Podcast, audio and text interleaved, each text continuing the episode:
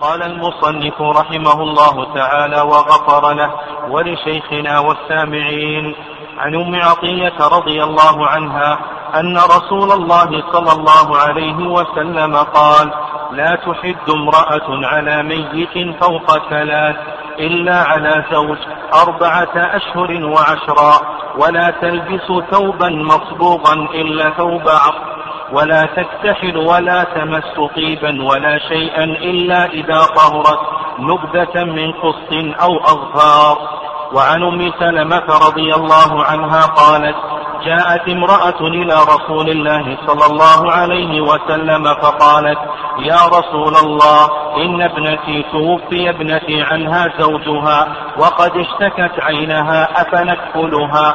فقال رسول الله صلى الله عليه وسلم لا مرتين أو ثلاثا كل ذلك يقول لا. ثم قال إنما هي أربعة أشهر وعشر. وقد كانت إحداكن في الجاهلية ترمي بالبعرة على رأس الحول فقالت زينب كانت المرأة إذا توفي عنها زوجها دخلت حكشا ولبست شر ثيابها ولم تمس طيبا ولا شيئا حتى تمر عليها سنة.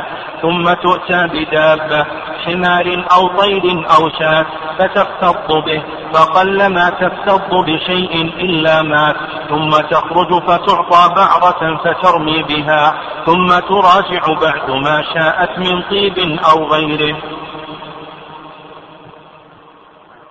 بسم الله الرحمن الرحيم. إن الحمد لله نحمده ونستعين ونستغفره ونعوذ بالله من شرور أنفسنا ومن سيئات أعمالنا من يهده الله فلا مضل له ومن يضلل فلا هادي له. وأشهد أن لا إله إلا الله وحده لا شريك له وأشهد أن محمدا عبده ورسوله. قال حيث ابن عطية رضي الله عنها أن وسلم قال لا تحد امرأة على ميت فوق ثلاث. تقدم أن الإحداث في اللغة المنع وأما في الاصطلاح فهي منع المرأة المتوفى عنها زوجها من الزينة. وكل ما يرغب في نكاحها. من الزينة وكل ما يرغب في نكاحها. تقدم أن الإحداد أنه واجب. أن الإحداد أنه واجب لأن الأصل المنع توضيح مما يدل على الوجوب. وقوله فوق ثلاث إلا على زوج. ذكرنا الإحداد ينقسم إلى قسمين. القسم الأول أن يكون على زوج فهذا أربعة أشهر وعشرة مدة العدة والقسم الثاني أن يكون على غير زوج كقريب ونحو ذلك فهذا ثلاثة أيام ولا يتجاوز ثلاثة أيام فالإحداد قسمان. قال ولا تلبسوا ثوبا مصبوغا إلا ثوب عصب. يعني ثوب العصب. هذه ثياب آه، يؤتى بها من اليمن يعني يؤتى بها من اليمن. يعني غزلها يؤتى بها من اليمن. غزل هذه الثياب يلوى الخيوط ثم تصبغ تلوى هذه الخيوط ثم تصبغ ثم بعد ذلك تفل. فإذا فلت تكون ألوانها مختلفة. تكون الألوان مختلفة. قال ولا تكتحل ولا تمس طيبا ولا شيئا إلا إذا طهرت نبذة من قسط أو أصفار. نبذة يعني قطعة والقسط والأصفار نوعان من أنواع البخور. في هذا الحديث بيان ما تجتنبه الحاجة. فأولا ما تجتنبه الحاجة أولا ثياب الزينة. كل ما يتعلق بثياب الزينة فإنه يجب أن تجتنبه الحاجة. وهذا راجع إلى العرف يعني راجع إلى عرف الناس. وثانيا الكحل. فالكحل يجب على الحادة أن تمتنع منه. وثالثا يقاس على الكحل الخضاب يعني الخضاب الخضاب في رأسها وفي يديها في رجليها. ومثلها اليوم أدوات التجميل. يعني تجميل الوجه صبغ الوجه ونحو ذلك مما تستخدمه النساء. هذا كله تمنع منه الحادة رابعا الطيب. نعم الطيب سواء كان في بدنها أو في لباسها أو في طعامها. فنقول بأنها ممنوعة منه. يستثنى من ذلك إذا طهرت. نعم إذا طهرت من حيضتها فإنه لا بأس أن تطيب المحل محل الحيض. نعم محل يعني تطيبه بشيء من قطعة من قسط أو أنصار. تضعه في مكان الحيض. لأن الحيض رائحته منتنة. نعم منتنة. فلكي يزول هذا النتن يشرع أن تطيب هذا المكان. هذه أربعة أشياء تمنع منها. كذلك أيضا تمنع الحادة من الحلي. يعني سائر أنواع الحلي من ذهب وفضة ونحاس وحديد وسواء كان في يديها أو في رجليها هذا كله يجب أن تتخلص منه مدة الإحداث. طيب السادس ما يتعلق بالأدهان الدهن لو دهنت بدنها أو دهنت رأسها هل تمنع من ذلك أو لا تمنع؟ نقول بأن هذه الأدهان تنقسم إلى قسمين، القسم الأول أدهان مطيبة.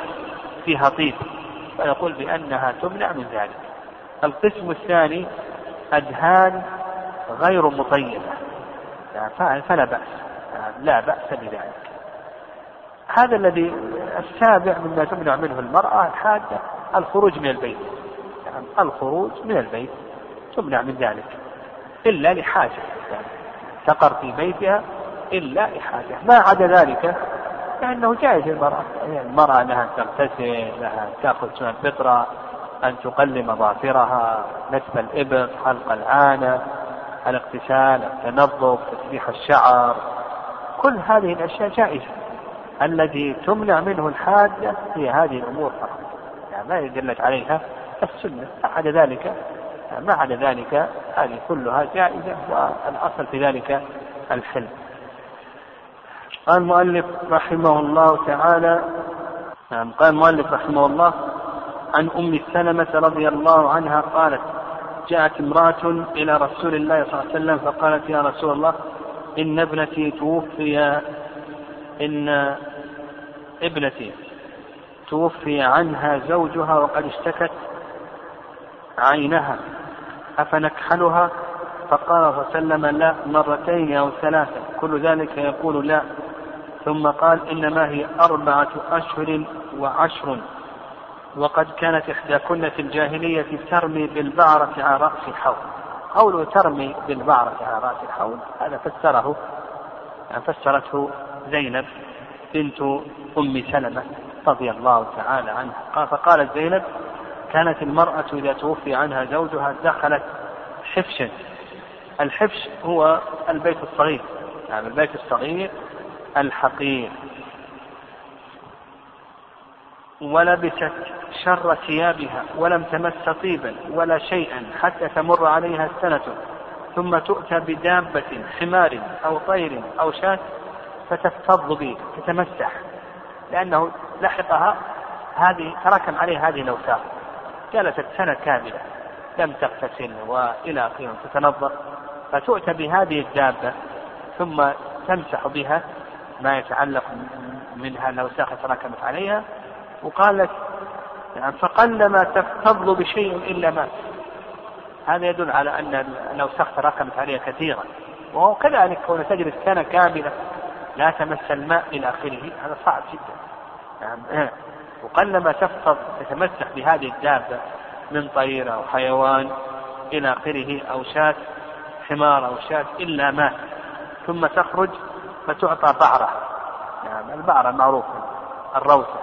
يعني من الحيوان فترمي بها ثم تراجع بعد ما شاءت من طيب أو غيره في هذا الحديث النهي عن الكحل. تقدم أن المرأة ممنوعة من الكحل وطيب وهنا قال وقد اشتكت عينها أفنكحل. طيب إذا كان هناك موضع ضرورة للكحل. نعم إذا كان هناك موضع ضرورة الكحل لأن بعض النساء قد تضطر إلى الكحل. نعم. فهل يجوز ذلك أو لا قد قد لا تجد الدواء التي تداوي به, به عينها. فهل يجوز أن تكتحل أو لا يجوز؟ الجمهور أنه إذا كان موضع ضرورة فإن هذا جائز ولا بأس به. وعند ابن حزم الأخذ بظاهر الحديث أنه لا يجوز حتى ولو تلفت عينها. يعني حتى لو ذهبت عينها لا يجوز طيب وكيف الجواب عن الحديث أن النبي صلى الله عليه وسلم قال لا مرتين وثلاثة؟ قال الجمهور أن النبي صلى الله عليه وسلم علم أن حالة المرأة لا تضطر إلى الكحل يعني محمول على أن النبي صلى الله عليه وسلم علم أن من حالتها ليست حالة ضرورة. يعني فنهى النبي صلى الله عليه وسلم عن ذلك. وفيه ما كان عليه أهل الجاهلية. من الجهل العظيم لبعدهم عن كتاب الله وسنة رسوله؟ وكيف كانت المرأة تمكث نعم آه، تمكث سنة. نعم كانت نعم على رأس الحول وفي الإسلام تمكث كم؟ أربعة أشهر وعشرة. وقول الله وقول الله عز وجل في الحادة متاع الحول غير إخراج كيف ذلك؟ كيف الجواب عن الآية؟ متاع الحول غير إخراج في المتوفى عنها زوجها ها؟ كيف؟ منسوخ هذا الجواب الأول الجواب الأول أنه منسوخ وهذا عليه أكثر العلماء والجواب الثاني أن الإحداد ينقسم إلى قسمين الإحداد ينقسم إلى إحداد مندوب تجلس تترك الزينة ونحو ذلك لمدة عام. والقسم الثاني الإحداد الواجب وهو أربعة أشهر وعشرة أو أربعة أشهر وعشر وهذا ما ذهب إليه الشيخ السعدي رحمه الله تعالى.